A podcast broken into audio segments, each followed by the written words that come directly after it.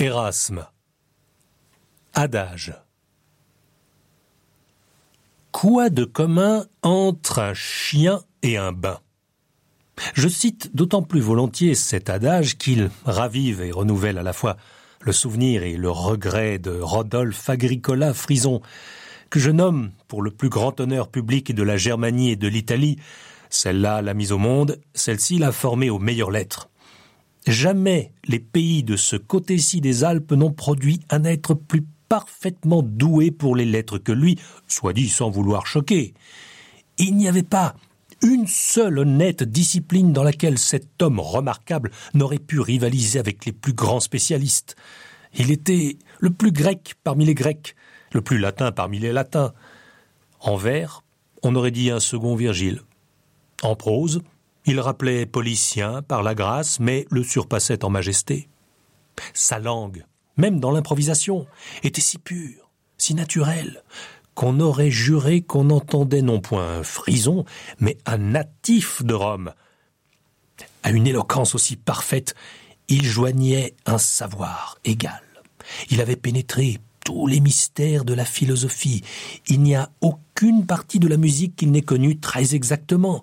Dans les derniers temps de sa vie, il avait abordé les lettres hébraïques et la divine écriture de tout son cœur.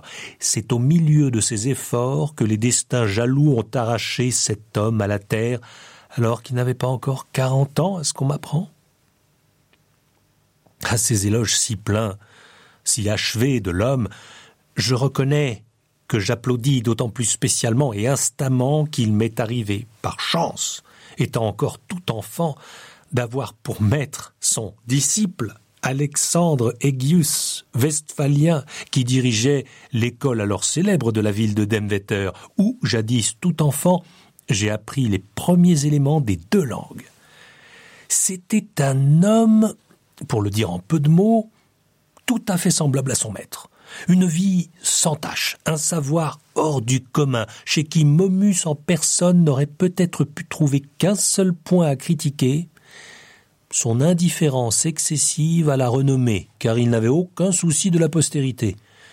Par suite, s'il a écrit quelque chose, il l'a fait de telle manière qu'on voit que pour lui cela n'a été qu'un jeu, non une chose sérieuse. Pourtant, même écrite dans cet esprit, elles sont telles qu'elles méritent l'immortalité selon les suffrages des savants.